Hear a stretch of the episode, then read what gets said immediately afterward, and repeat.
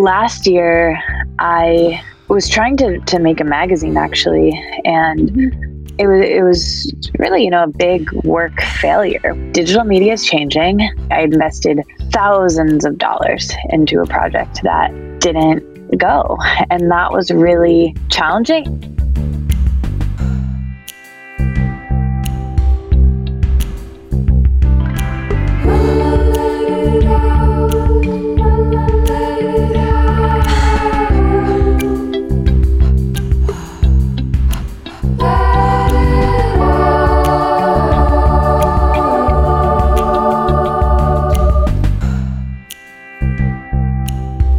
Welcome back. In 2018, I was getting a lot of emails from people asking me how I started my podcast, this podcast, Let It Out, that you're listening to right now. And I would spend a lot of time writing these emails, so I ended up making a Google Doc that I could just send people. And that document got bigger and bigger with advice on how to get a podcast to iTunes, what equipment I use, interviewing tips, finding guests, marketing a podcast, and eventually how to get sponsors and monetize a podcast. All things that I didn't know how to do either, but figured out how to do for this podcast you're listening to right now. Eventually, that document got so robust that I decided, after much reluctance, to create a digital workshop. And some of you may have been hearing about this workshop for two years since 2018. And if so, and you don't want to start a podcast, just skip ahead to the episode. It's an interview with me. I'm the guest being interviewed by someone else. Someone named Emily, who's wonderful on her podcast, which is called Back to You. And she was the winner of the contest element of the podcasting workshop I run that was previously called Let a Podcast Out. That is just a long mouthful of a name. So it's now called the Podcast Kit. And it's available if you want to make a podcast. It's for independent podcasters. And it's a really robust version of what started as that really large Google document that was pages and pages and pages. It's now a digital workshop with guest interviews. I interviewed over a dozen other podcasters about what they do because how I do it isn't the only way. And I've learned a lot from other people. So it includes that. And then it also includes this contest, which is once a little while, once a semester, I air one of the participants' podcasts on this show. And this time, Emily Schultz is the host of the Back to You podcast, and she had me on her podcast. So hopefully, you haven't left yet if you don't want to start a podcast, because I'm going to share my favorites for the week before we get to that episode. But if you do want to start a podcast, or you've been thinking about it for years, or for a moment, or in the last couple weeks, whenever you want to, the podcast kit is there for you. And I would love to have you in it. And I think the fall Virgo season, back to school is a really good time to start new projects. And therefore, I'm offering a discount to listeners. Use the code Let It Out podcast, Let It Out podcast, and that will give you a massive discount off of the podcast kit if you join this month, September, which is only a couple more weeks. And if you have any questions about it at all, let me know. I'm sure Emily, the host of this podcast, will answer your questions as a participant. Any of the other participants in the workshop over the years, there's been hundreds. We've started hundreds of podcasts. We even have an alumni page where we show all the podcasts that were created through this workshop. And it's one of my favorite things I do because we have these calls where I workshop people's ideas and we create community around a creative project, which I think is really essential because creativity and making something can be really lonely. And having support of people doing the same thing at the same time or at different points in time, but collectively moving forward in a similar project in a similar vein and people ahead on that path and behind on the same path to making something is really special and something I wasn't expecting to love so much of being with people while they're in process podcasting because this medium has brought me so much as I discussed with Emily in this episode and Emily and I met, which we'll talk about in this show, but we met at my book launch party in Columbus years ago. And then she, we kept in touch and she did this workshop. And Back to You is a podcast that centers on candid conversations with guests who generously share their compelling perspectives, career paths, and experiences through exploring the intersection of purpose, culture, and impact. And these conversations invite listeners to feel closely connected like they would to friends. And I got to be a guest. So this is a very candid conversation with me. And we talk about podcasting, writing, mental health, evolving relationships to wellness. And it's a really present conversation to my summer and, and what's been going on with me. So if you're curious about that, this is the episode for you. Another participant had me on their podcast, Jess. So I will link to her episode as well if you if you want even more of me that is out and available as well. A couple things I'm loving that I want to tell you about right now. I've started to mention some of my favorites in these intros. And if you like this, great. If not, maybe I'll stop doing it. I like sharing, so maybe I won't stop doing it. Okay, the first thing is a lipstick that my friend Christine, who is a true life artist, she's a DJ and a ceramicist and a YouTuber who talks about beauty. So she gave this to me and I really trust her opinion on this sort of thing. And it's the K O S A S, Kosas, I think is how you say it. And it's this lipstick in Stardust. And I wear it like she, I was putting it on the other day and she was like, Whoa, you put that on like it's chapstick. Like it's kind of a darker color. It's kind of pinky mauve I'm like out of it. I need to get a new one, but I've been wearing it every day. And yeah, it moisturizes my lips enough that I put it on as you know, yeah, like it as if it's chapstick, you know? And it's a pretty forgiving color. So I just I really love it and and maybe you like it too and not sponsored at all. I none of this episode is sponsored. I just want to share this with you. Another thing is my best friend, my dear friend Simi, who has been on the podcast several times and in this episode, I think we talk about Simi because Emily used to intern for her, so it feels relevant. But she has this digital studio for movement, and she used to be a barre teacher, is a barre teacher, and it's called Unmeasured, and it has so many workout classes and different time lengths 20 minutes, an hour, 40 minutes. And she's just one of the best people in the world. So I want to tell you about that. And then I went camping with my other best friend, Carolina, a couple weeks ago. And we, I think I told you guys about that. But anyway, we all got these water bottles. They're just Nalgene bottles, but they're in really cool colors. And it's been helping me drink more water. So I'll link to the one I got if you guys, you know, want to get one too. And we can all try to be more hydrated together. And then the last thing I'm going to say is my favorite this week is my friend Brooke, who you guys know, who's done the podcast, and her boyfriend Mike, who I love. They are therapists and healers, and they made this workshop about how to use psychedelics for healing. And it, I thought it was meant for therapists to like use psychedelics in their work, but it's actually for anyone who wants to use psychedelics in a therapeutic way and have guidance and wording around how to do that and resources and worksheets and it's she worked so hard on it and so did Mike and it's really beautiful and I love her so much so I'm going to link to that as well. Enjoy this episode with me and Emily and if you want to start a podcast, you know I'm here for you. If you don't, thank you for listening to this episode with me and I will speak to you at the end. Oh, and I want to know obviously, right now I'm speaking with my microphone. In this episode, I was a terrible guest and I didn't have my microphone with me. So my audio isn't great, which is a real bummer.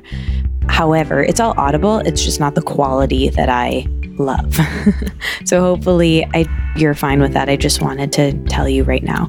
And please subscribe to Emily's podcast back to you. She's a wonderful host, and I'm so proud of her and excited for her to have a new show.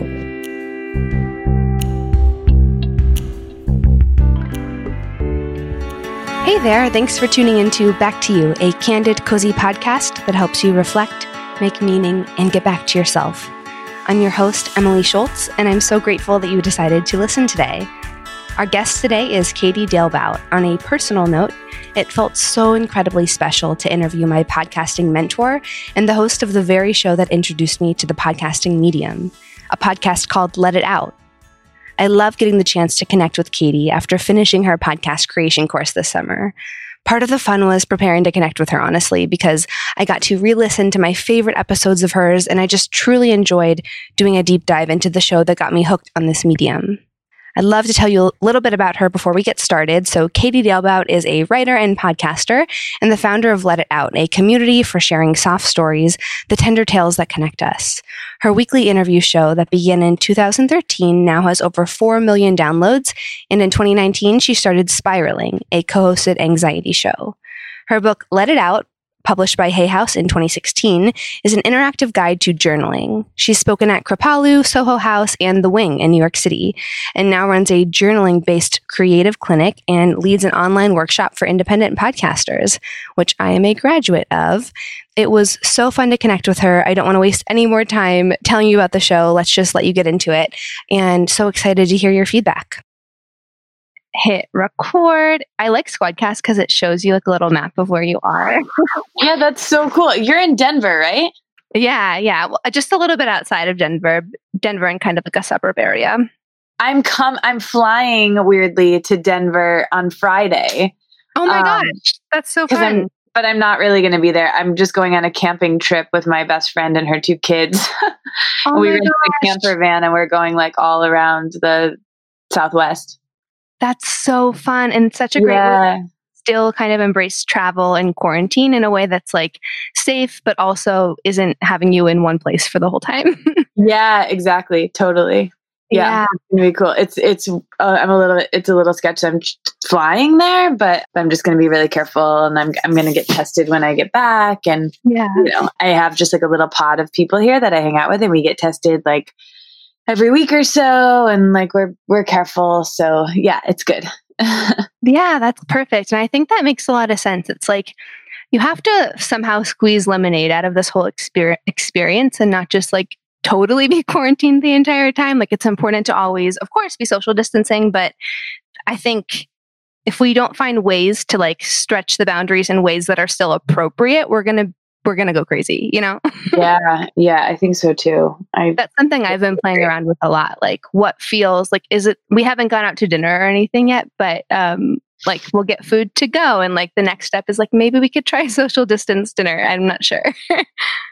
yeah, yeah, totally. I think it's it's it's really hard to know exactly like the right thing to do and and something that you might feel really comfortable with other people in your pod might not or it's yeah. just or just like you know warming up to like okay are we where it's gonna just be weird for years i or maybe not hopefully not years but for a while of us being like okay mm-hmm. where where are we with this are we you know even months from now like are we hugging are we yeah. are we going out are we going out are we like what's what's everyone's vibe and just warming up to like getting to know what that is is going to be a process. Yeah, I saw somewhere or read somewhere um, like the importance of asking people their preferences and as like a new mm-hmm, form of like yeah. a social contract. And I thought that made a lot of sense. I mean, even just like letting yeah. people know, like, hey, I have like a gentle cough, not not sure if it's anything to be worried about, but maybe I shouldn't come anymore, you know. And I think these are just things that we wouldn't have done before, but maybe it's making us all more considerate. I'm not I'm not sure. yeah, yeah, and there I think there's like a sadness to it, at least for me, of like, you know, I, I just really I just think a lot about touch, and mm-hmm. I'm really lucky that like I live. I haven't been alone in quarantine because I live with people. I've lived with mm-hmm. people this whole time. Um, and then people that I've become close with unexpectedly to the point where like I am touching people. Um, mm-hmm. um, and like that, I'm really grateful for. And I don't know how I would feel if that hadn't been the case for me. So I think about like just the sadness of like when I mm, would meet someone and say like, "Oh, I'm a hugger. I'm from the Midwest," you know, like that. The days of that are kind of behind us. Um, yeah. and yeah, I'm just a toucher. Like you've met me in person and like mm-hmm. I'm sure I've hugged you several times and I like when we're talking I'm probably like putting my hand to my heart and like touching you and like Ma, and I'm just just like how I am. Yeah. Um, so that is going to be challenging for me. Yeah, that's such an interesting point because I think so much of your work is about like showing up fully present as yourself in a really authentic way um, mm-hmm. um, that like allows you to connect with people in a way that feels meaningful to you.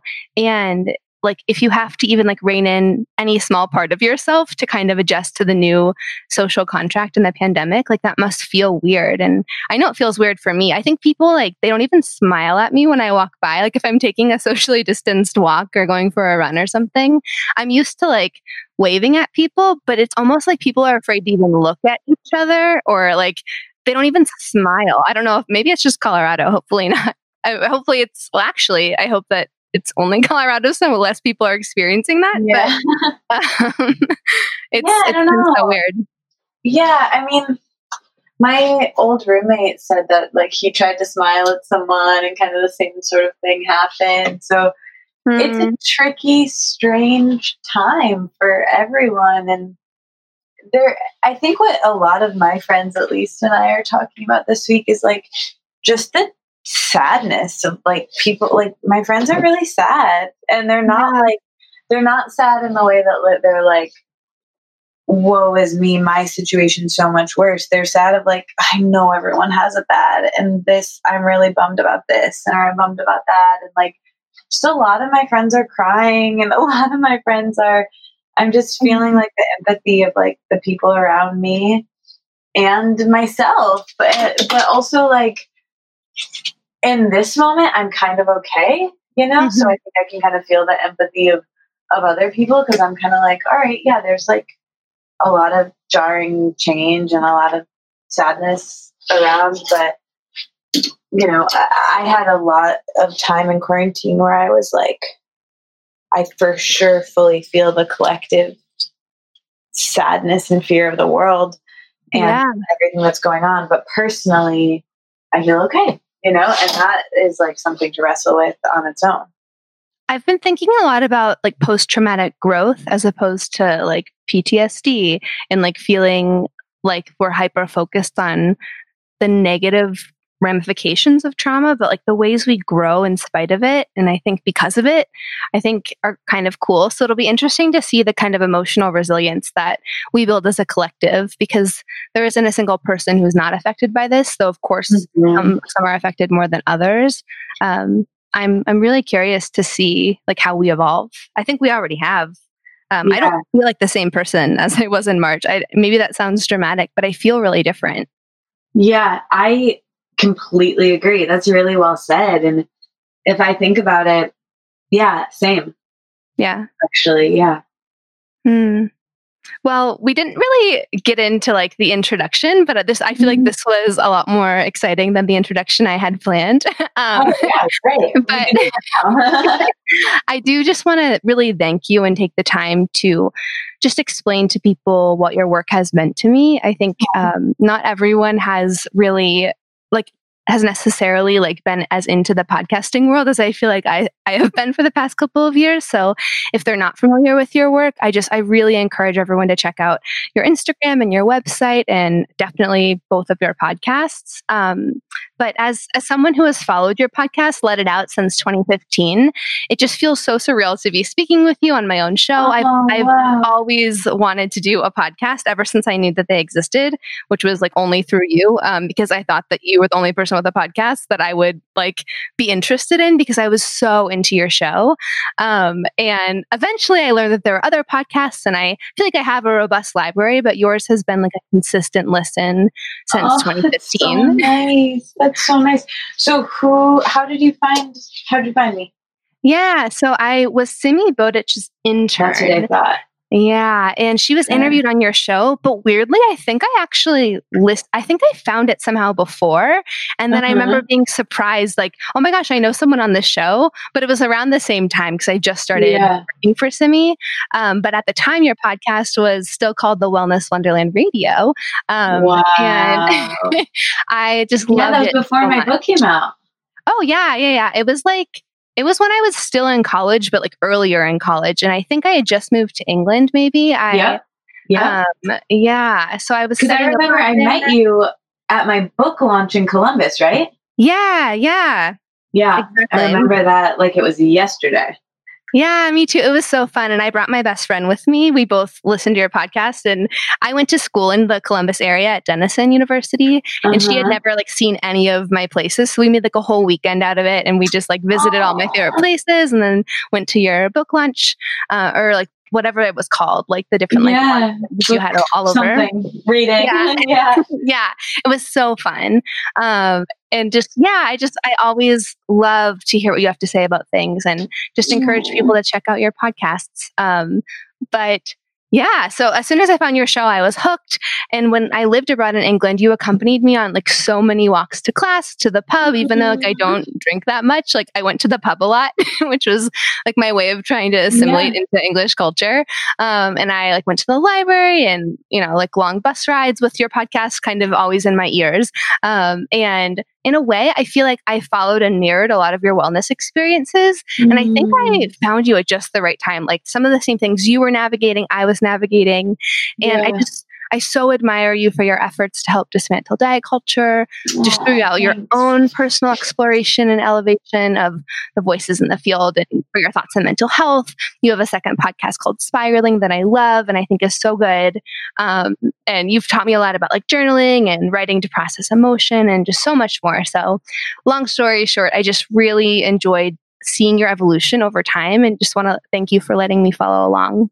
That's so nice. And I'm honored. And I, you know, a lot of what you said, like the evolution and things I've been learning and navigating, as I'm sure you've seen if you've been around since 2015, it's been nonlinear. It's been a process. It's been, you know, again and again and again. And, but I, I am open about that. And I, and I, and I do, eh, everything you said was so nice. And, and I really appreciate because that's exactly my goal to let it out is like you said to elevate people who are helping to dismantle diet culture and to talk about mental health and to make people feel less alone and make people laugh and entertain people. And uh, i yeah that's exactly what i aim to do. And i know that i you know i'm not the only one doing these things and i'm not the expert doing these things but this is my little corner and um, i'm it's such an honor to have have you in it you know have you in my corner. And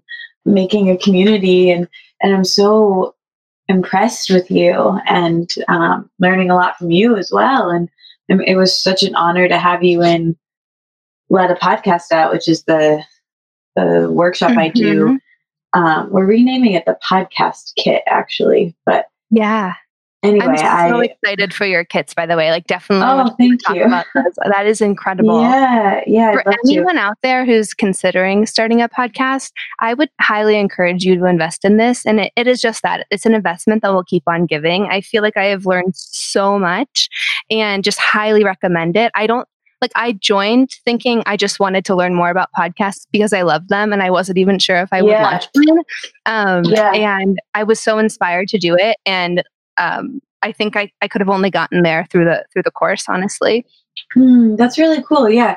I think it's kind of like teacher training for yoga, where some people do it where they're like, I'm definitely Mhm. going to teach and that's what I want to do. And some people do it because they're like, I want to learn about podcasts. Like, how's the sausage made? Or, you know what I mean? Yeah. Um, and I think that's really cool and was not my intention in making the course at all. I was like, whoever does this, like, will obviously start a podcast. But Mhm. it's cool that some people just want to audit it and learn. And then, you know, oftentimes they do end up starting one um, Yeah. eventually. But yeah, it's, it's cool that you came into it with that. I didn't know that. Yeah, yeah, it was definitely like a quarantine activity. Like I was like, I need to do something where Yeah. I'm learning something cool, like distracting myself from all of the chaos. Like I just want to really dive into something. And I, yeah, I just I jumped in and I am so glad I did. It was really fun and there was like a lot of nice community on the calls as well. Yeah. Which I really appreciated. I feel like I learned a lot from other people's questions. Yeah, I mean, I think that's what I really wanted to cultivate with this kid is like I have felt so and, and not like what I have coming up even more so, but like I have felt very alone in my career as mm-hmm. a whatever it is that I do. Yeah. I I've I have people like Simi that we mentioned who do somewhat similar things to me. Serena, who I co-host my podcast with, and and just in the last maybe two years or so, I have had some collaborations with people, and that's been really nice because I my podcast is a solo show. I mm-hmm. do it by myself. I have people that I I have a team that I work with now, but you know, and that's really great. But that took some time, and for a long time, it was just one other person and I. Um, so, you know, I think collaboration is really important because the process of making a creative project can be lonely, and so making mm-hmm. that community was really important to me, and I'm glad you felt that. Yeah, I feel like our generation kind of like elevates entrepreneurship as like this amazing amazing magic bullet and I think for some people, it definitely feels amazing. And I hope for everyone who does it, like it pays off and they love it. But I also think it's important to talk about how hard it must be. I think, yeah. like, I watched family members build their own companies. I've worked for different people that had their own companies. And it definitely, it takes a toll. It's, it can feel lonely. It can feel stressful. It can feel like you're carrying it all on your shoulders. So I just, I have a lot of respect for, for what you do. Oh, thanks. That's so nice. I mean, yeah, like I guess what I'll say is like I and I have not been exclusively an entrepreneur for very mm-hmm. long and for most of this I left my full-time job in 2018 I think 2017 mm-hmm. 2018 2018 yeah. Um that's and, right I forgot. And that's why you yeah. work initially right? Because you were still working for that company? Um, kind of. I mean I just wanted to move to New York really bad and I could they were based in New York, but like I didn't even need to be there for my work. Um, yeah. I just wanted to, and they like kind of helped me to do that. Um, nice. But but yeah, I mean, I, I brought it up because it's just like I know what both are like. You know what I mean? Like I know what it's like to work for a company, and I know what it's like to work for myself, and I know what it's like to do both, and at the same time.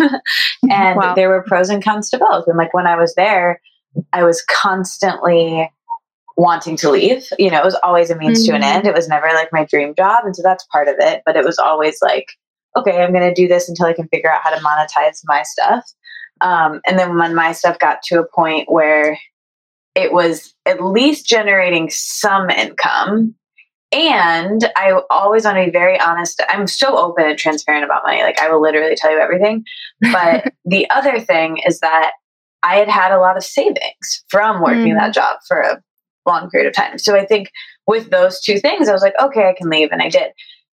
And I can, you know, afford to pay for my own health insurance and to live in New York City and to like keep up the lifestyle that I want to live. And the reason I could do that was honestly like way more about my savings than it was about what my business was bringing in. Although my business mm-hmm. was bringing in something at that point. Yeah. And so I think, but now being a fully on my own person, for and it's been you know two two years now of that. When i was there i was like oh i can't wait to leave and, and do my stuff on my own. But now i i often feel like i'm less productive than i ever mm. was you know? Because when you're busy you just have to prioritize and get things done and it was it was stressful. I think my mental health is better now. Mm. um, but it was yeah i was really burnt out. But there was also this like I didn't have, no matter how hard I worked every month, I knew that I was going to be able to pay my rent and I knew that how much was coming in. And yeah. I, I had a lot less stress knowing that like, no matter what, I was going to be okay to live at the, you know, level lifestyle I was living at because I had more it it felt like I had more security, you know, of like mm. I had a salary and I had health insurance and I had, you know, there was a lot more seemingly stability, but it's also, you know, I was always reminded like I could lose that job at any second. Like who knows, you know? Um, mm-hmm. but like, you know, more so than entrepreneurship where like now it's like, you know, I never know exact, especially now, it's a lot less controllable, seemingly. Yeah, especially Um, with the pandemic. I actually heard on Kate Yeah. Podcast, she had a guest on that said, I was afraid my work wouldn't live into its purpose during a time such as this. And she was referring to releasing a book during the pandemic. And I think Mhm. it could potentially feel really scary to release something that you've been working on at a time like this, but it's also so like precious that your work might be able to offer some solace. So um, they said something in the podcast like, "What is your prayer for the work that you're doing?" And I'd love to hear yours with the with the kits that you've created. Well, you know, I, gosh, you know, that's such a good question for me to consider because, to be honest with you, I haven't like considered a full prayer with it, but I would like to. I, I think the the write kit is very the most recent thing that I made and what I just put out, um, and that feels very connected to this moment and to me and my work and it's you know it's really a culmination of everything that I've put out over the past five years or so, starting Mhm. with my book. And then I made multiple, I've done workshops all over the world. I've, for years, I've taken that content of journaling and reimagined it and updated it, but it always comes back to the same thing, which is vulnerably spending time with yourself and writing out your truest thoughts and feelings and desires and fears and being that open and honest and vulnerable and authentic with yourself allows you to be that with other people. So that's what the write kit is is, you know, journaling prompts and ideas and activities and around, you know, everything from productivity to relationships and connection to creativity um and more, way more. That's the write kit. And then in terms of, you know, the ones I made before quarantine and the ones I'll continue to make. So last year I was trying to to make a magazine actually and Mhm.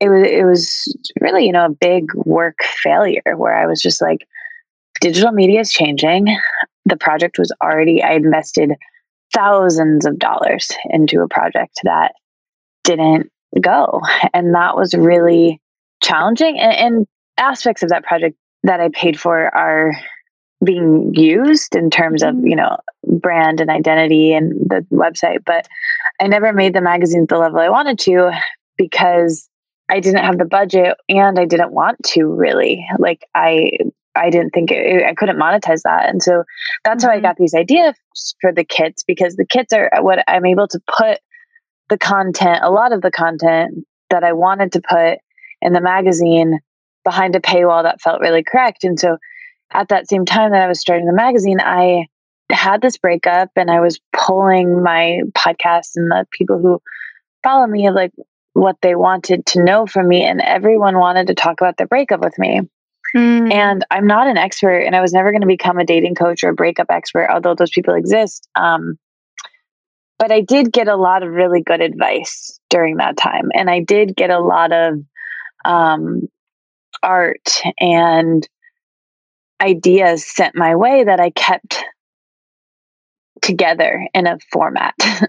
and I knew what helped me in that really vulnerable, raw time. Like I knew what I would have needed. And I just wanted to Mhm. help people. Like I wanted to authentically help people. And I didn't know how to help people because I was such a mess. But I was like, all right, I knew what helped me in this. And people weirdly want to talk to me about this right now. And I don't feel qualified to be able to help people, but I can tell what works for me and I can I can curate that and I can collect that in a little area. Mhm. So Yeah. that's why I decided to make this zine called the Soothe Kit. And then that's it was the Soothe Kit for breakups. And it was just like a 10 day hug for your heart when you're feeling like a raw nerve and you're sensitive to everything. And I would just walk around New York City crying. Yeah. and I made this 10 day scavenger hunt for your mind that's just very simple. It was like one song, one thing to do, one thing to listen to, one thing to read, one journal prompt, boom, a day. That's it. not seven, not 20, mm-hmm. because I was getting so much at me. And so it was yeah. just very simple. It was 10 days, it was that. And at the end, a ton of resources and things and that sort of thing. And then, you know, I was like, okay, well, maybe this isn't just a zine. Maybe this isn't just delivered on email. And then there needs to be a part two, because I believe with breakups, it's like, first, you just need to soothe, you need to cope. You need yeah. to sit with yourself and just like, don't worry about what you need to learn from the relationship. Don't worry about moving on. Don't worry about anything. Just like lick your wounds and like be sad. And that's what the soothe kit is. And then eventually, though, you're going to have to feel and solve, and or additionally to feel, you're going to have to, you know, mine the relationship for gems, look at your side of things, go to therapy, do the heavy lifting. And that's what I made this year. Like I, I did that. And then I made a like a part, part two of the soothe kit which is called the solve kit and it it's like a it's really robust it's like this eight week like course wow. um and it's yeah and so then that that was like okay well i made this and you know i interviewed people for that and i like really did a lot of work on that but it was cathartic for me to make because it was like again it was a combination of everything that helped me over that year. And so I made that this January. January, I went to Bali and I spent a month in Bali making that exclusively. It was the only project I worked on, and I finished mm-hmm. it and and I put it out and um and so so those kits were available. And then I was like, okay. And much like when I made the podcasting kit, uh, I was like, okay, of the people who listen to Let It Out, maybe 10% also want to start a podcast. Like mm-hmm. maybe. Mm-hmm. Yeah. like what else can I offer to everyone? And then, you know, same thing. It's like maybe, well, to probably a lot more who have had breakups, unfortunately, but just how yeah. life is, I guess. But so we're in know. the middle of quarantine. This is the real test. like yeah, totally. It's like months on end. Yeah, it's like not again, not everyone. So it's like, okay, well, what can I do for for more more people? And so that's the write kit, and the write kit, you know, is like not breakup specific. but that's wow. how the first two came to be. And then like from there, I was like, okay, well, like that's not everything. That's just like happened to be on my mind that year. And I was very adamant, being like, even when that first one came out, like, there's more after this. This just happens to be the theme of this first one because I don't want to be put in the category. Like, I don't want to be the breakup girl. I don't want this to be. Mm my niche because again i don't even know what i'm talking about about this it just happened to be the moment i was in when this started so but that's what's so beautiful about your podcast, right? Like you take people along on your journey, and that includes the entirety of your life. It's not just the breakup you went through or um, your recovery with your eating disorder, any of the things you've experienced. It's the culmination of all of it. And I think that means that like different people are going to resonate with different aspects of who you are. And then like we'll for sure purchase the kit that resonates most with their own experience. And I think, I think especially I just wanted to revisit the concept of soothe and solve. I think that's so beautiful because I've heard you say on the show a few times that like you kind of live in your head and intellectualize feeling. And yep. I, I really appreciate that vulnerability because I do the same thing. And like that's feedback I've received time and time uh-huh. again that uh-huh. like I go straight to the solve or I go straight yep. to like the anal the analyzing yeah. Um, because it's so much more comfortable to try to make sense of it. Or like for me, I I process and like I guess avoid living into emotion by like planning things. Like I'll plan the next five years if I'm really stressed. and yeah. it's like kind of in the same vein. So I love that you're encouraging people to really healthily like stop and soothe and feel in a way that maybe wouldn't be their go-to choice, but like through your guidance, they're going to do it, and it, like they'll be better off for it, in my opinion. Yeah, I mean it's it's not my first choice either, you know. I but I think it's the only thing it's the only way to actually be in the the second for the second part to work, you know? I yeah. think it's the only it's unfortunately our only option. or i mean fortunately because it, it re- there's like that there's so much richness there actually. Yeah it's it's painful and it's it's beautiful. And like kind of that duality is is so much of life. It's never just one thing um, which is right and it's not i think that i've been thinking about this a lot too like something i'm writing right now. My um my friend was editing it and I I wrote the word duality and she was like, I don't that actually doesn't work at all. I, I think it's like that's too binary for mm. this. And I think that's the same with with what we're talking about here of like it's not even a, a binary, it's more of a spectrum. Yeah. Oh, I love that. That's beautiful. Yeah, yeah, you never feel even just two things, right? Like I think you hear therapists say a lot, like you can feel two things at the same time or, or both at the same time. But like to expand that further and say, actually, you can feel a lot of things at the same time. And maybe not simultaneously, but one after another. And maybe you you go from mad to sad to glad to excited. And I think all of those those human emotions are, are so normal and expected. But to guide people so generously through your own path um, in multiple areas of your life, I think is is so it's just so kind of you to offer something like that. But it's also a really novel offering. Like I don't see a lot of DIY courses that are also like prompts and like I, it's like it's kind of like its own kind of course you know? It's it's like a different offering than anything. Kit is oh, probably oh, the, the, perfect word so i love that. Well i wasn't really sure what to call it. I i, I think yeah i guess i had the idea of of that when yeah when i thought of the soothe and solve kit it just kind of came out that way. I don't even remember like getting that idea or or knowing why that that came up but i think it i think it was it's like a toolkit you know what i mean? It's like here's here's a bunch of options. Take mm-hmm. what you want. Th- these are things that people have given me or i've tried. Not all of them are going to work for you. Not all of them are going to be needed but you got them all in your in your belt you know?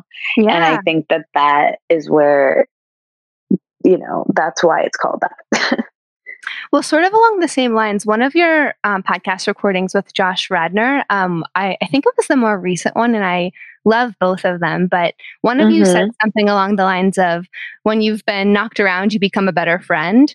And this yeah. resonates so deeply with me. You like you talk a lot about friendship on your show, and I, I personally feel that a lot of my own challenges have made me more empathetic and open. Maybe I thought I was before, and then I went through through something hard, and then I just became like less quick to react or pass judgment um, after in the aftermath. And um, I like to think that makes me a better friend.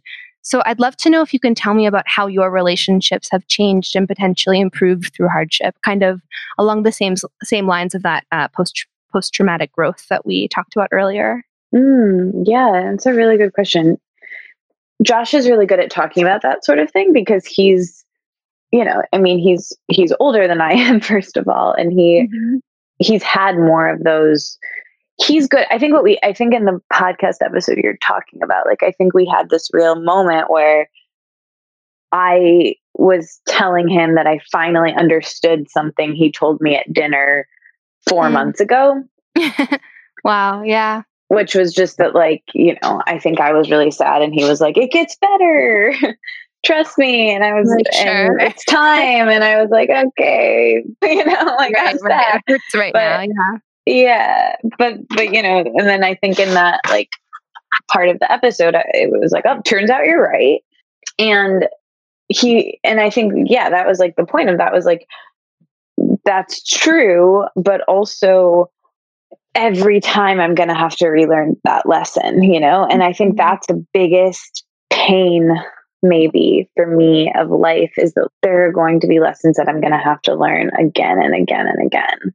Yeah. And I hope I figure it out the first time and then I can have that muscle memory. But for me, unfortunately, there's been so many times where I'm like, oh, I knew.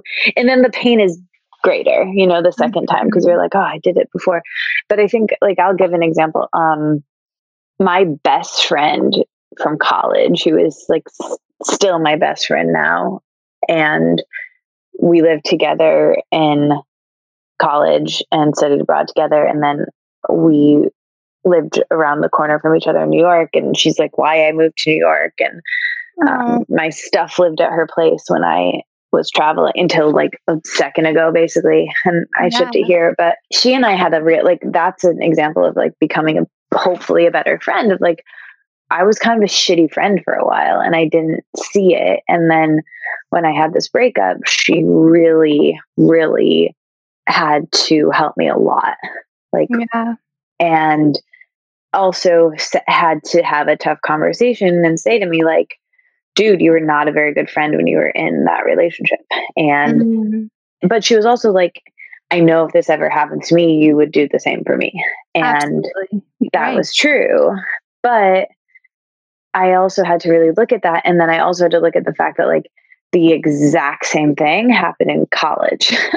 Mm. and it was bringing up a lot of, of that. And, and we, I think, worked it out and worked through it. But it, it was like a strain that was and is hard. And I think I am more empathetic to that situation now than I was then I I will be more empathetic in that situation and just as a friend in general of anyone going through something similar because I have felt it and I know what it feels like and I have that muscle memory and yeah. And it sounds like the tough experience you went through this breakup, like really kind of like mobilized like the series of conversations with some of your close friends and and helped you see yourself and, and one another in a way that maybe was new or like challenged you to to make changes or or grow. And I think I think that's beautiful. Like I think that's post traumatic growth. I mean, I'm not an expert, but that that's what it sounds like to me. yeah same it sounds like it Yeah, that's beautiful. Thanks for sharing that. oh yeah of course Um, something else I heard you say on a podcast. A lot of this is like I did the deepest dive into all of my favorite podcasts that you've done in preparation. oh that's that's a lot of time with me Yeah, it, it's been really fun actually. Like doing a lot of the. That's like something I didn't expect in podcasting was all of the prep work to really kind of like get inside the head of the person that you're going to interview. Like I didn't know how much I would love that, but I really, really do, and it's been so fun. Um, but you, I heard you say that's my favorite part too Really? That's yeah. Yeah. It's, it's like you do like a crash course on that person almost, and it feels yeah and you get yourself really excited to talk to them until you're like cool Yeah. like i yeah for some of my friends who haven't been on podcasts. Like it, I haven't really I've interviewed them, but I haven't had that opportunity. So it's just been a lot of like Mhm. journaling about our friendship and Mm, why I love them. So it's just been it's been so fun. But um, you said something I think more recently that I really resonated with. You said when something good happens, you want to call your mom or someone you're close with after and tell them. And sometimes it feels like you never get exactly what you wanted from that interaction. And I felt oh yeah i never do I felt so understood when you shared that because Mhm. I'm like a really celebratory person and I desperately want from other people closest to me um, to celebrate like in the way that I would in times of triumph or when I have a good idea that I just like want them to be excited about. And sometimes I'm even like scared to share because I'm like, oh, I would be so over the top about this if I were telling it to myself. But I know this person well enough to know that I'm not going to get that reaction. So I need to Yep. adjust expectations. And I guess I wondered if you still resonated with this a lot because I hadn't ever heard anyone else talk about it, but it's something I think about a lot actually. Mm, that's really cool yeah i mean that's very wise to to not to try to give yourself that celebration um, yeah. I mean, I I super still resonate with that. I mean, I I often will feel like I want people to be at the level that I'm at, Mhm. you know, and just generally like if I'm hanging out with someone and they're like kind of, you know, want to go home and are sleepy, I'm like, oh, bummer, you know, or I'm really excited about something, like I want to um, celebrate it, or or the opposite of like I'm sleepy and someone and I'm just like, god damn, like I, I can't hang Yeah. um so so that's part of it but then yeah I, I definitely have this knee-jerk reaction of wanting to call my mom when something good happens and like you exactly like you said i never get the reaction that i am craving. Yeah. um and i just know that now. Mhm. and I and and my really close friend actually gave me some really good advice this year. I was in denver. She's actually in boulder. Oh, really? but she was yeah she was driving me to the airport we we we know each other from michigan but she lives there now. But i was driving she was driving me to the airport and i had gotten in a huge fight with my mom. Like my mom and i were fighting a lot right before I went on this trip that I'm like basically still on that never ended. Um, when I left New York and I went to across the world and then I stopped in LA and never left. And that was really like I was trying to explain my plan to my mom of like, mm-hmm. yeah, so I'm gonna move out of my apartment. I'm gonna go by myself very far away. And yeah, I don't really have it all sorted, but I think I'll figure it out. And like that was like not, not what mom wants to something. yeah, and it was not something that we could connect about. Mm-hmm. Like she could connect with me about my full time job all day, or like HR, or like insurance, but mm-hmm. like she mm-hmm. just never had this experience, never wanted to have this experience. It sounded terrible to her, yeah. and yeah. and I just I was I and it also was stressing me out because all the questions she she had for me, I didn't have the answer to. So I was just like getting more stressed, like, I don't know, I don't know. And it was just rough. And and my friend like heard this conversation and she was like, dude, this is how you need to handle her. Mm-hmm. Tell her like, and she had written she's a really highly sensitive person and like super empathetic and she wrote her mom a letter like explaining like i'm a highly sensitive person. This is really hard for me when you do this and that mm-hmm. and whatever. And she like gave it to her in a book. And i was like that's not going to work for my relationship with my mom but so cool. And then she was like okay cool but why don't you take some of these aspects of this with you? Yeah and that was verbiage or yeah the packaging. Yeah and so what what she said to do was like these are a couple of things she does. She's like i I only call my mom when I'm up because if you call her when you're down, like it's gonna, it's only gonna take me down lower. Mm. And I'm like, okay, I hear you, but like I don't really want to call her when I'm up either because that means like I'm not gonna be able to stay up there. Mm. so I decided to only talk to her about or try to and this is the part of the verbiage that she gave me which was say like hey this thing happened i'd love to celebrate it with you oh, and just be that. really direct yeah and i've tried that and that's kind of worked like i've kind of been like and I think it's like a good practice to get in with someone close to you too, because I can list off like all of my professional failures to you or personal failures in like 10 seconds. Like they're right there. Mm-hmm. But for me to tell you like four good things that happened to me this week, I'd really have to think about it. You know, yeah. like they're just less sticky.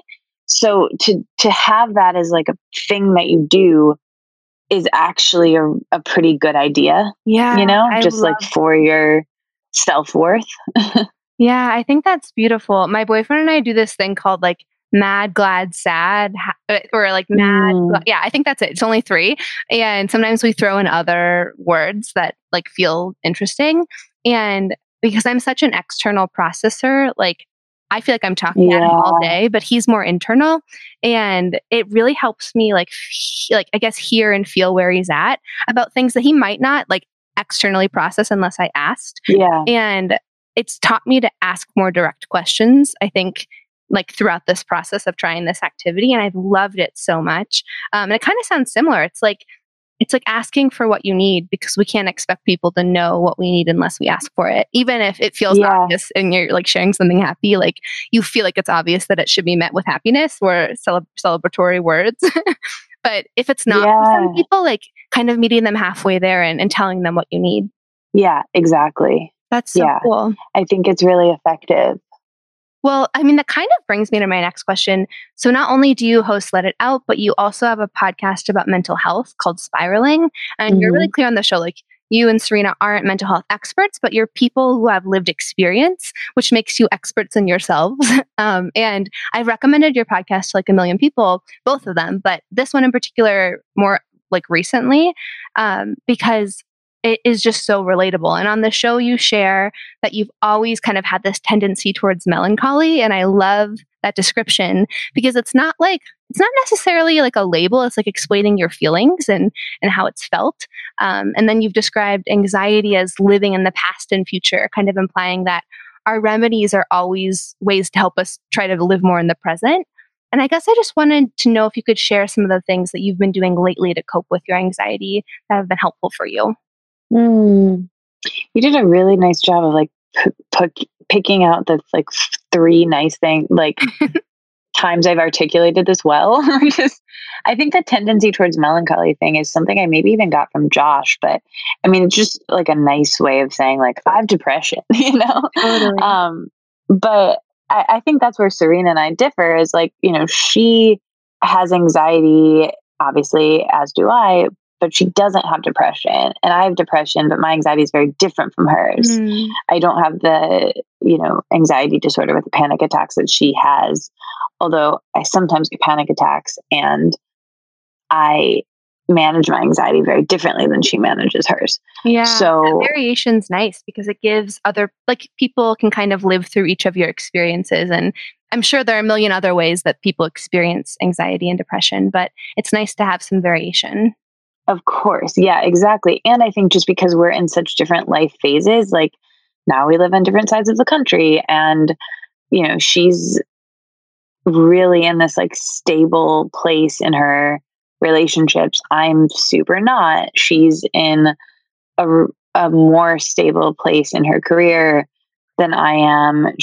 But we also have so many similarities that it's just it works really well and we get along really well even though we're incredibly different and have like a very different sense of humor and it we're recording season 2 right now and I'm really enjoying it. Like I Oh, just good.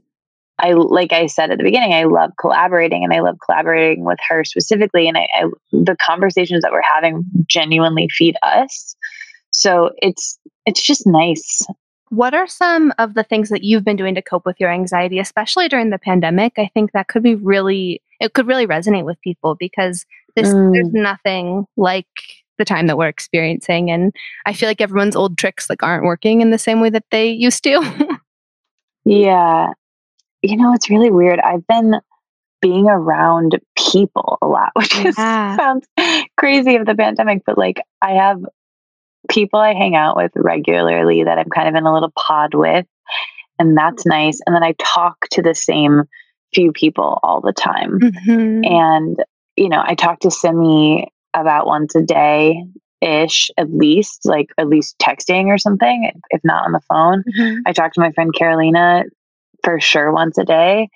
And I have people here like around that I kind of check in with every day. And so I think that's helped me a lot. And also, I, I- just feel like I, I've had, I mean, I'm sure everyone feels this, but I do feel like I've had a very unique pandemic because I just happened to be, I was traveling and I just happened to be in LA and I was in, you know, I spent qu- the first three months of quarantine in someone else's room that lived there and was just gone Yeah. with her roommates. And it ended up being great, but it was so weird. Like I wasn't Marie Kondoing or cleaning. I just was like living out of my suitcase. I was meant to go to Mexico in that week, Mhm. you know? Like Yeah. I was just, I just was kind of there. And, and so it, it all felt new. And I, I'm like, and I chose to move to a new city during that. And, and I've been around a lot of new people. And so I don't feel like I've had like, I don't feel like I can speak to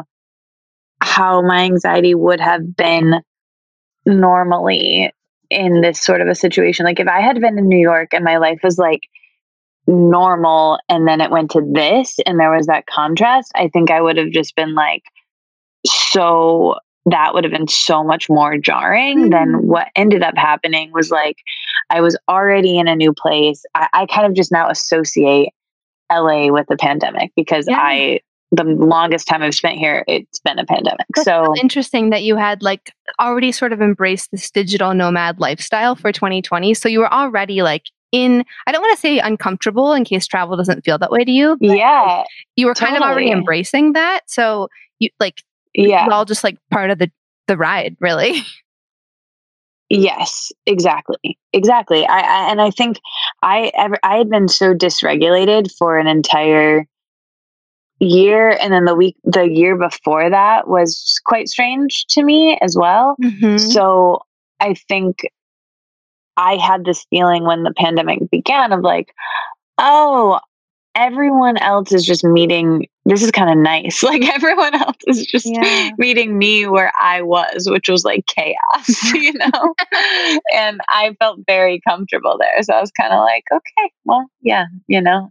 And there was this like primal nature of it at the beginning of like, I remember just a lot of my friends just calling me out of the blue and like, I would answer where I felt like that never happened before. It was like, oh, can I take this call right now? I don't know. I have stuff to do. Like, Mm. and it was just like, no, you answer. Like, who knows what's happening in the world, you know? And it's just like, I've, it's caused me to live a lot more presently. Like, I can just sit and read a book or like, yeah, that person called. I can, yeah, I'll, yes, I'll FaceTime you now. And like, I can do that later. Like, just literally just living my life. I've had less plans, so it has to be less regulated, which allows for more unknown things to come in. You know what I mean? Mm, that's so interesting. Okay, so I don't know if it's like socially gauche to talk about the benefits of a pandemic when we're in having so Yeah. like I want to ask you about that because I feel like though there there's obviously so much pain and so much suffering and so many lives have been lost. So I want to caveat my question with that, but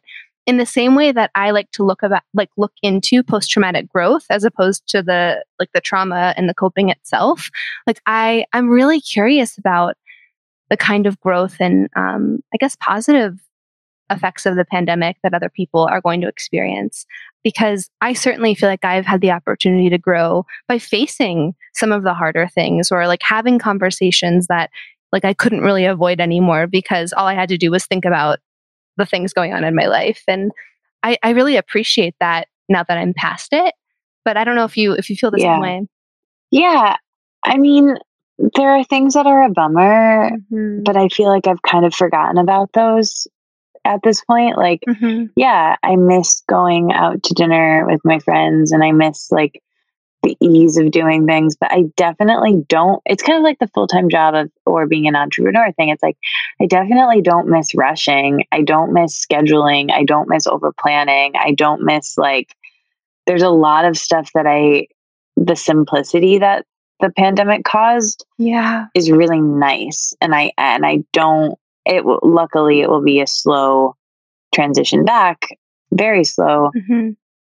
I w- remember being very like i don't want to go back to normal life like i'm scared this is nice Yeah. because i think i was so overscheduled and i was so running around and bananas especially living in new york that Yeah. now I feel a bit more like I will carry this through the rest of my life because it forced me to slow down in a way I was so scared of because I was moving so fast to distract myself from feeling like we talked about Yeah. and and being in my head and, and distract myself from the coping mechanisms that I turn to to avoid feeling, you know, which is like eating or not eating or overworking, you know, it's like Mm. I was just like, well, if I just move really fast and I'm around people, and blah, blah, blah, blah, um, you know, which worked for a bit. So, yeah. So um, like and but it also made me really tired and burnt out. Yeah. It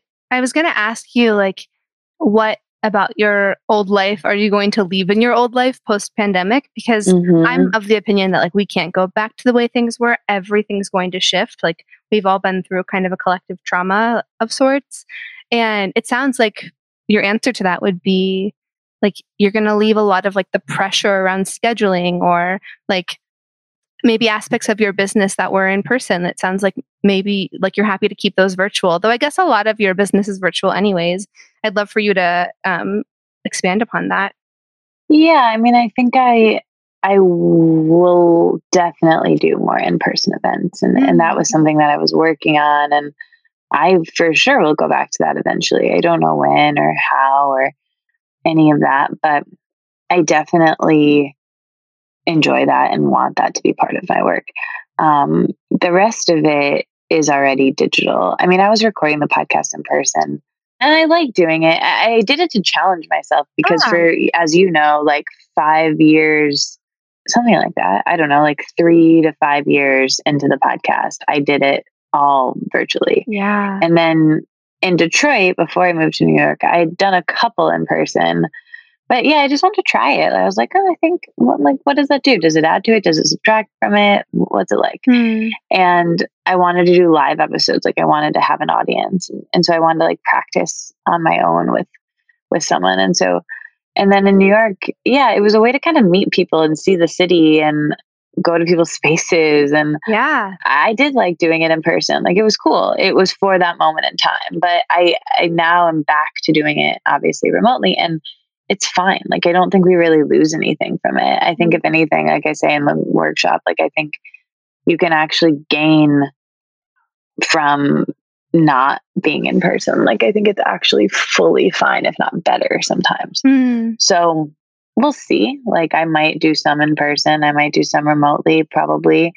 It'll be a mixture as the world goes back to normal, but I think majority will be remote and yeah, we'll see. I mean, I I don't know I like having to be somewhere every day. So, you know, so much of my life was like going to co working spaces and going to meetings and going to offices. And I don't do that anymore. So I think I will want to have some sort of element of that in my life eventually, but I don't know when that will be. Mm-hmm. Um, and so I think those ways it'll affect my work, but not for a while. yeah, we're in this for the long haul. I won't be I won't be at my office building for my like my full-time job until June, end of June 2021 is when we're opening. Wow. And I've really had to let that sink in and be like, okay, so like if this is going to be my life for almost another full year,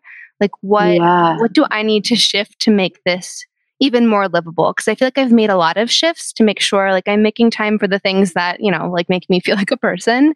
But yeah. Like every month I've been like, okay, like this is me adjusting to things temporarily.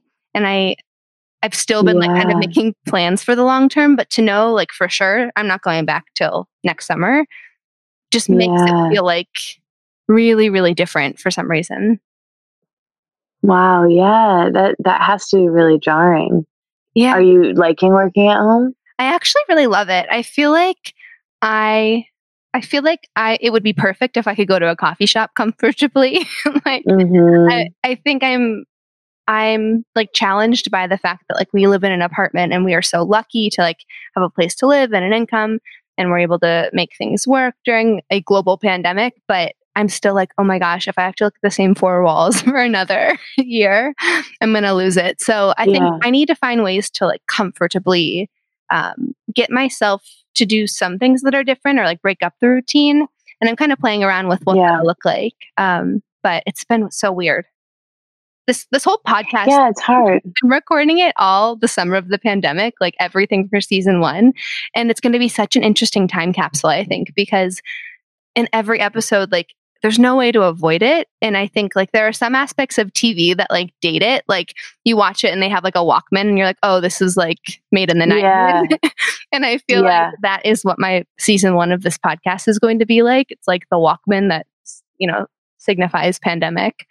Yeah, but I think this is such a rich time to have conversations with people because yeah. it really show like I was saying it like there's something primal about it. There's something like I to answer your question about like closer with friendships, like I think I have become way closer with kind of everyone in my life. Agreed. Yeah. Through this because it just, there was this level of like, wow, this is crazy. And like sometimes mm-hmm. you have that in a relationship and it makes you bond, you know, like before pre pandemic. Like if you're like, we both experienced uh, really got stuck in an elevator together like that'll make you closer you know and like we're kind of stuck in an elevator with everyone now and we're all processing that and i think that made like going through something with someone it's like you know a couple gets closer when they have a baby because they've like gone through madness yeah. you know and like I think we're all collectively going through madness and it's making us closer. Mm. I think that's so true. Um, I like the word pandemic. It means like prevalence over a whole country or the world. Like it's it's like a huge force that kind of overtakes an entire area of a place. And like not only are we experiencing a global pandemic in the form of the coronavirus obviously but i think our society is struggling with like lots of metaphorical pandemics if that makes sense and my uh, favorite quote paraphrased is it's no measure of good health to be well adjusted to a sick society. So i guess i'm wondering mm. what's a societal pandemic you've noticed that you'd like to point out um, or something that you've been like really kind of charged to address or or think about? I think things that come to mind for me are like diet culture and other things that you've talked about. Yeah. I would love to hear more about your your more current experiences. I mean there's obviously so many things happening in the world right now that i can address from that vein but i think you know obviously systematic racism and wealth disparity and environmentally and mm. there's so much but i will speak on the ones that have affected me most just because I think I can most comfortably speak on those, which, you know, again, it's tricky because there's so many places we could go totally for this question. Um, but, you know, I'll say two things like obviously diet culture and standards of beauty and eating disorder recovery, that community, health at every size, that has shaped my thinking and my understanding of the world and made me a more empathetic person mm. having had the body image ups and downs and the vacillation of recovery and mm. not recovery again and again and again and again and again and it's shown me how inherent this is in our society and also that it's this mental health it's this very ingrained pattern that i turn to mm-hmm. again and again and i think that that is something that i'm really i think talking about that and understanding that and talking about my experience vulnerably is something i will do for the rest of my life because it's helped me to hear other people do that and it helps and it helps me to do it you know And so i share because i hope it helps other people but i also share because it definitely helps me. Yeah. So that's one thing. And then i also think this is related but i think people not feeling like people having low self-worth and not feeling like they can be themselves and create is a big bummer, you know, because mm-hmm. there's so many people who want to make something but are scared or are blocked or want to travel or want to you know there's so much privilege to so many of the things that I've been able to do in my life and I also feel like my self-worth isn't where I want it to be and that's uncomfortable but also makes me quite empathetic because I get it. Like I get what it's like to not feel good enough. I get what it's like to be rejected. I get what it's like to be to not feel like you're being yourself and to know you can do better, you can feel better and to just feel off and it's mm. it's a bummer. And so I would just want people to feel less alone and seen and connected because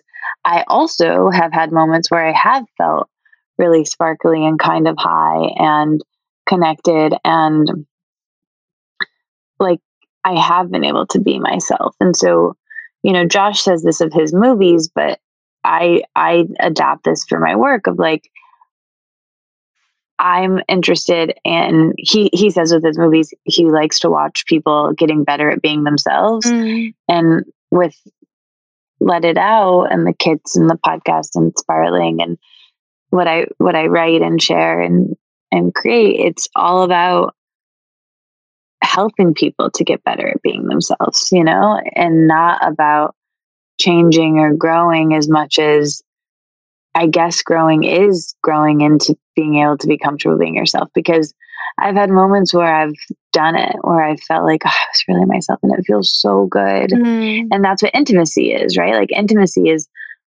you're able to be yourself and someone's able to see you being yourself. Yeah, and they're like and then you connect. Like like I think in friendship, like right. build on that and like maybe you share one thing yes. that feels intimate and then like 10 weeks later you share something else that is like way more intimate and like the closeness that you feel each time you you let down a wall, I just think is so moving. Exactly. Yeah. Exactly. And yeah, it definitely I think it I've also gone in the other direction where I've had to learn boundaries of it as well because or I am learning because I think because of what I do and because of my experience of personal growth obsession and therapy mm-hmm. obsession and wellness obsession and spirituality obsession, I feel very comfortable being vulnerable and talking about my feelings, which I don't think is a bad thing, but I do think I need to taper a bit in mm. real life interactions because it's like I've been sharing about my feelings on the internet so openly for years that in person sometimes I forget like, oh, this isn't like how we do this actually. Whoops. You know, like yeah. you, I just have to kind of reel it in. Yeah, that's such an interesting point. Have you ever like been on a date or, or like like met with someone who's listened to your show and felt like they know too much about me for this to be like an even level playing field? Yeah. I mean, Yes, I don't mind that as much of like well I'll I'll become friends with someone who's listened to the podcast and mm-hmm. that has happened that has happened a fair amount of times. And it's it's okay. It's just like a little bit weird at the beginning where I'm like, yeah. okay, I just need to learn a lot more about you because yeah. you know a lot about me. yeah. And then it ends up being fine. It's like not really a big deal. Mm. But I I mostly I have made friends, like, I'm trying to think of my close friends, if any of them, like, that never really happens. Like, I, I never really, at this point, have become very close with someone who's found me through that way. Usually it's like I meet someone and then they're like, oh, what do you do? Oh, weird. You have this thing that yeah. you do. Okay, cool. You know, like, it's just kind of like that. Um, but I have become friends with a lot of people who have been guests on my podcast. Yeah, that makes so sense. that has happened. Yeah. Yeah, that's so interesting. I I I, I always wonder that because Glennon Doyle said something about like having her blog years ago and being like, it's just not fair that so many people know all of these things about me and like I meet them and they want to jump straight into that and it's like, hey, like can we can we exchange names? Like can we can we get to like this equalish mm-hmm. place because it might feel a little off. But I think everyone probably has their own experience with that. Um, that's really cool though, that like I think it sounds like you're on a journey of discovering like what selective vulnerability looks like. So like in your show, like part of like the the brand of the show is you sharing your life, and I'm sure there are like clear boundaries about things you'll talk about and things that you won't. Um, and maybe those boundaries like expand over time. But um, something that I've been thinking a lot about is like, what does selective vulnerability look like in my own life? Because otherwise, it just feels like you've shared too much and you have this vulnerability hangover. But um, there's definitely like a line there, and I think it's probably different for everyone.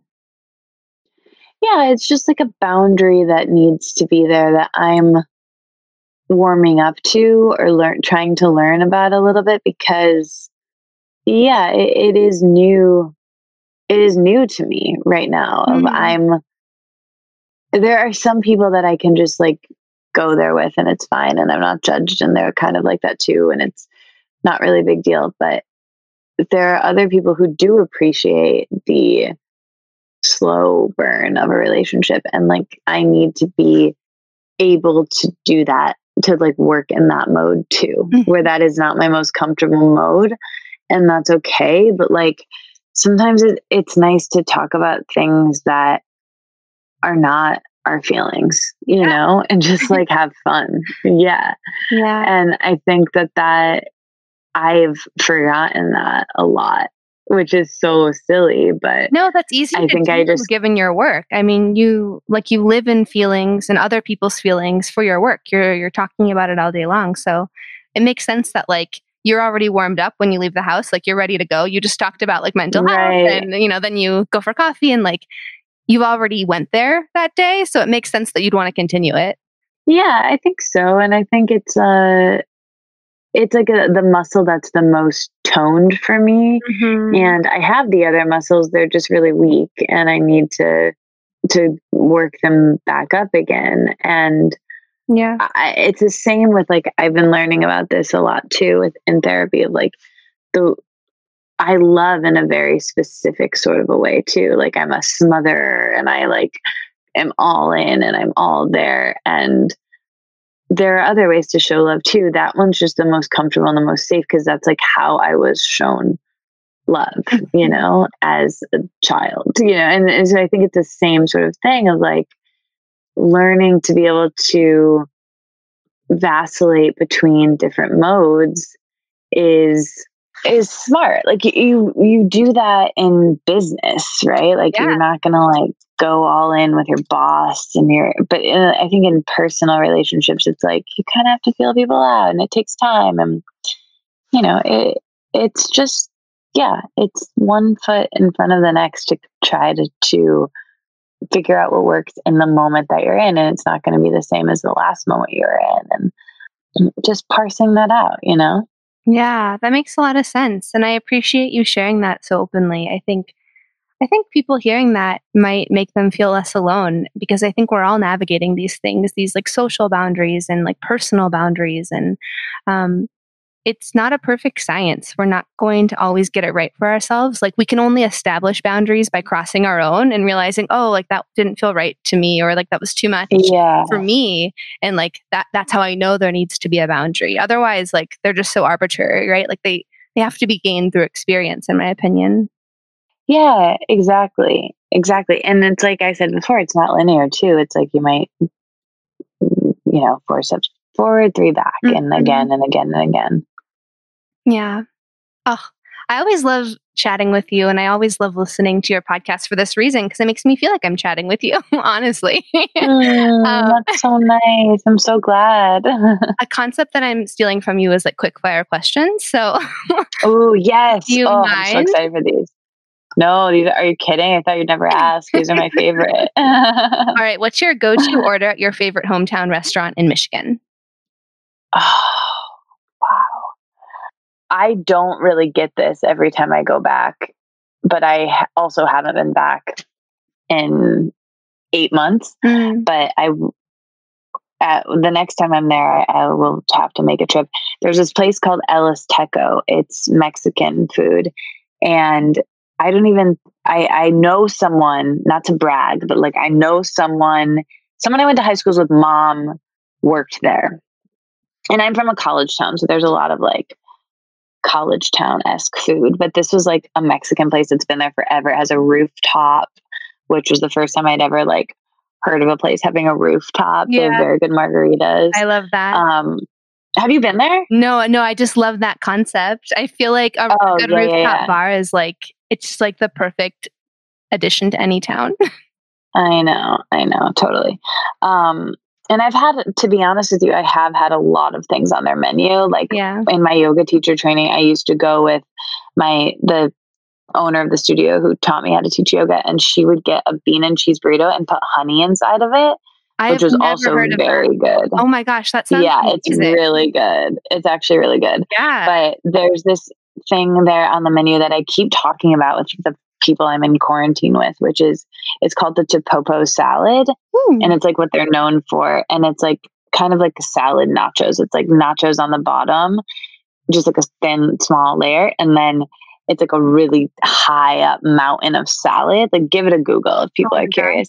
but it's like uh, like a mountain of salad and it has peas in it and like it's I think it had I don't even eat meat now, but like it has chicken in it um, and I don't know if you can do it without that or not, but like for some reason that is speaking to me for this answer. I love that. That's I love that description because I feel like everyone has that meal for them, and maybe it changes over time. But it's so fun. Yeah, that's a good question. Mm, that's so nice. Um, totally. Yeah. So, what do you wish you had known when you started out your business? And at the time, I guess it probably wasn't a business; it was more of like a hobby in in school. But mm-hmm. it evolved. And like, what's something you wish you had done from the beginning that you do now? I would say be more organized, but like I know I wouldn't have done that. So I guess I would have just been like, have fun, don't take it too seriously. Like it's gonna work out. Like you're you're gonna I think what I would have said, honestly, because I was so uncertain, I think I would have just been like, dude, 10 years from now, you're still gonna be doing this, just so you know. Mm. So act accordingly. You know what I mean? Yeah. Like, don't treat it like a hobby. Like I wasn't. Tr- I, I treat it more like a hobby now than I did back then.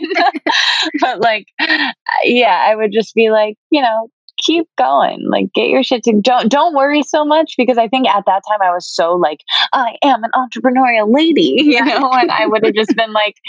You're gonna still be doing this in ten years, so just like Yeah, like you really are an entrepreneur. Yeah. Like it, it's yeah, yeah. like it's fine. It's fine. Like go like have a drink.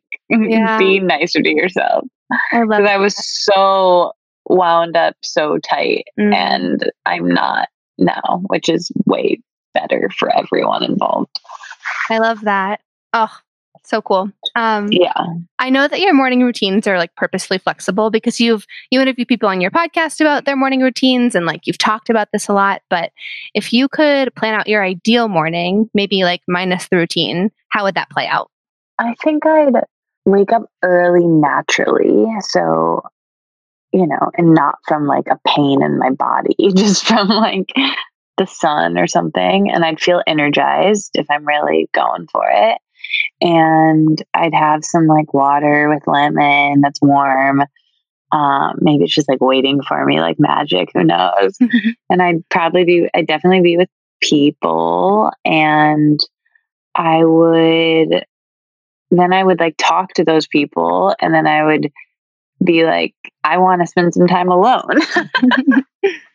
and then I would um I would do that. I would my my friend Kristen has this thing where she does five five five where she and it, you could change it to like 15 15 15 but read something that you want to for 15 minutes write for 15 minutes and move for 15 minutes. I love or like maybe it's be quiet for 15 minutes i don't remember.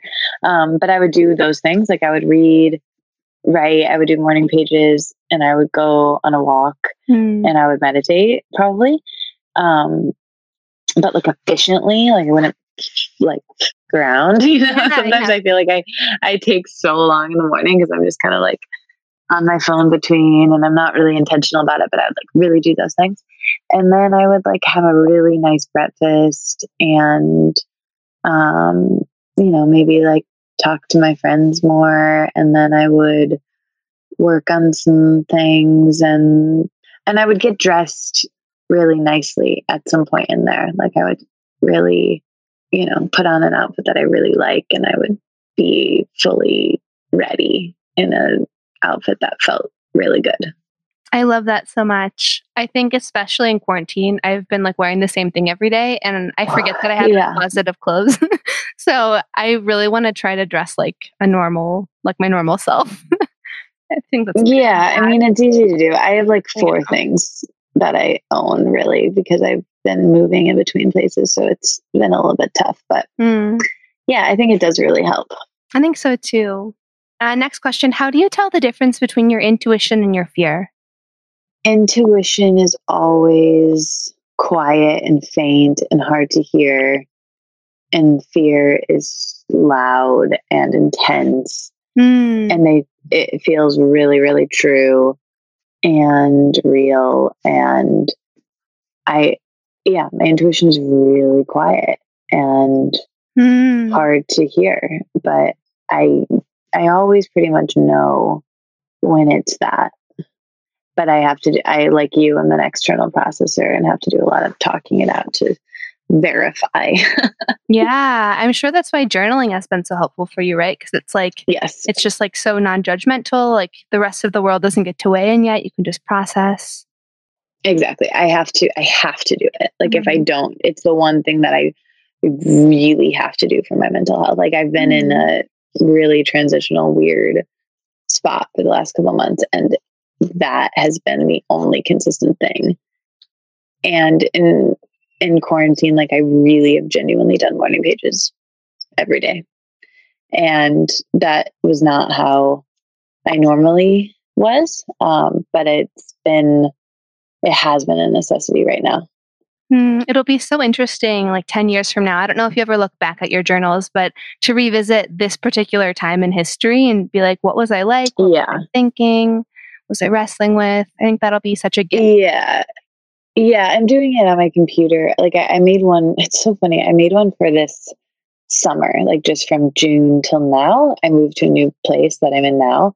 Um, and I've kept it in a document and I've been doing it in there. And it's like 20,000 words. Wow. Which is crazy. Size of my dissertation in grad school. I know the document is so big. And I was just like, oh my God, I have, this is how many thoughts I have. That Yeah. is 20,000 words. My book was 40,000. Like, it's crazy. oh my gosh. Well, this will be I mean, none of it makes sense, but like also some of it, I'm like, some of this is interesting. Some of this could be a novel. Yeah. I mean, you'd have to parse through a lot of shit. I have it open right now. Let me tell you the exact word count 19,019 words. 19, That's 19019. Yeah. oh my gosh. So, I love that. Yeah. I, I mean, clearly, like it's been an awesome tool for you to process, which is why you wrote a book about it, right? Like it's changed your life that much. And yeah. I really want everyone to check that book out because it was so special to me, especially when you first published it and I like tore through it. I was so excited, um, which maybe isn't how a journaling book should be read. Like I feel like it should be like slow and methodical, but I was just so excited about it. Um, so super recommend that one. Oh, thanks. It's so funny. I just, I, since I have that, that document open, I just, the first day was June 8th. Hmm. and I'm looking back at it now and I'm just like, oh my God, there's so much detail in here, the things I was writing about, and like, oh, it's a lot. Yeah. So it's, it's great. I love that. oh, so A lot of lists too. A lot of it doesn't make sense. a lot of lists. I like that. It doesn't have to, right? Like it Yeah. has- just has to make sense in the moment, right? Get it out, Yeah, let it Yeah. out. totally. Um, fully. on your podcast, sometimes you say like wherever you go, there you are, and that's something that I say a lot as well. Um, I I really I like the phrase because it's true, right? Like it encouraged me to get comfortable with kind of sitting with myself and looking at myself over the years because wherever I moved, wherever you know you run or flee to, there you'll be. And all of that said, the title of my podcast is Back to You. And um, sometimes Andrea Gibson, my favorite poet, says it hurts to become.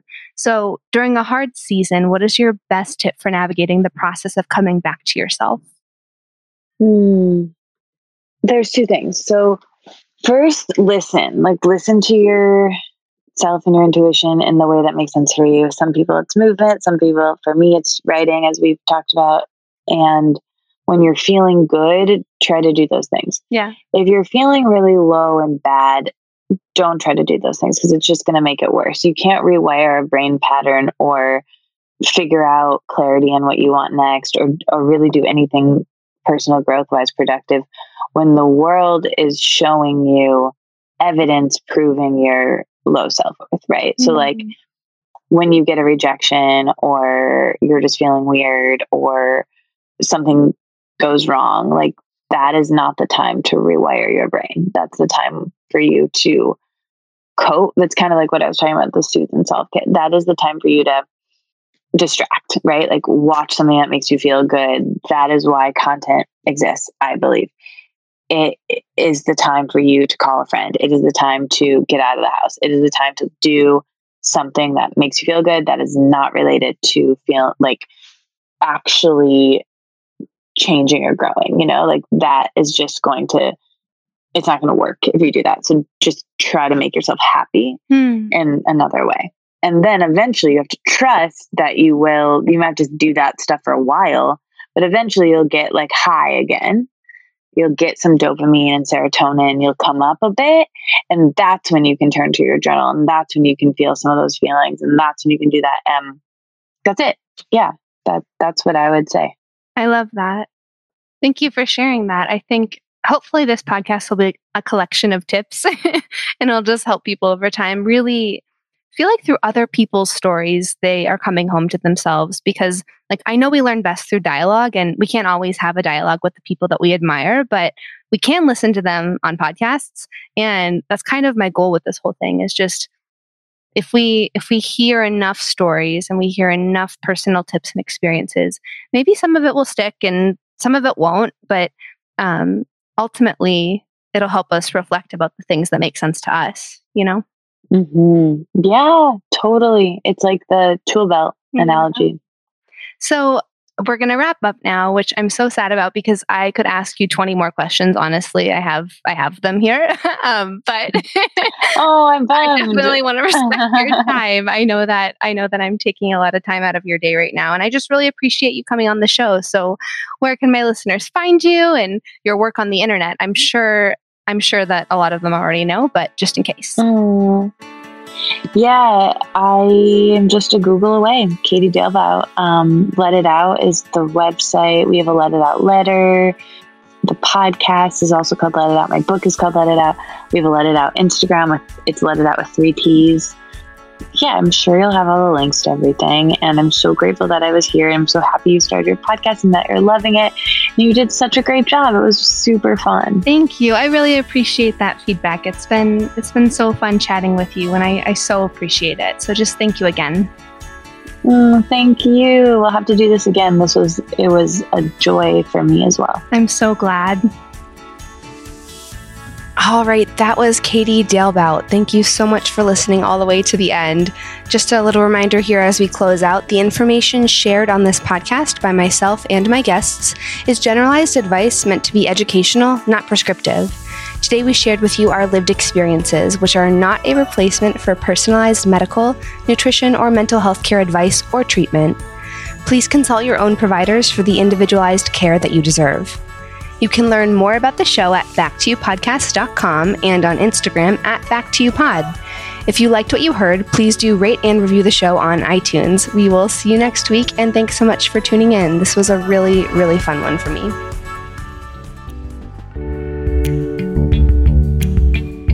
That was my episode with Emily. If you liked this, share it with a friend. Thank you so much for listening. I hope you were entertained or felt less alone. If you want to start a podcast, the code is Let It Out Podcast for a big discount before the end of September. I would love to have you. And if you have any questions about starting a podcast at all, just email me, Katie at letitout with 3ts.com. I am here for you. I love you. I'm so grateful that you listen every week, or maybe this is your first week. And it means so much. I've been hosting this podcast since 2013, and that's, you know, seven years longer than I've done most other things. One of the longest relationships of my life, and I hope to continue it. All right. I will talk to you next week with a new episode. Until then, have a great week. Hang in there wherever you are. It's a weird year, and I hope that you are doing your best. My other podcast with Serena Wolf, Spiraling, it's a mental health podcast about anxiety. That is available, and season two is releasing every other week. This week, we put out a new episode about managing setbacks. So, I'm going to insert a little clip of that here for you to check out if you're new to spiraling, and hopefully, you enjoy it and come over there as well. All right, talk to you soon. Love you. Bye. Oh, the emoji this week is the microphone, the old timey microphone. I'm sure we've done that one before, but you know what? It's podcasting season we're doing it again. So comment that on my Instagram, on Emily's Instagram, on the Back to You podcast Instagram, on the Let It Out Instagram with three T's. Follow us, and I will talk to you next week.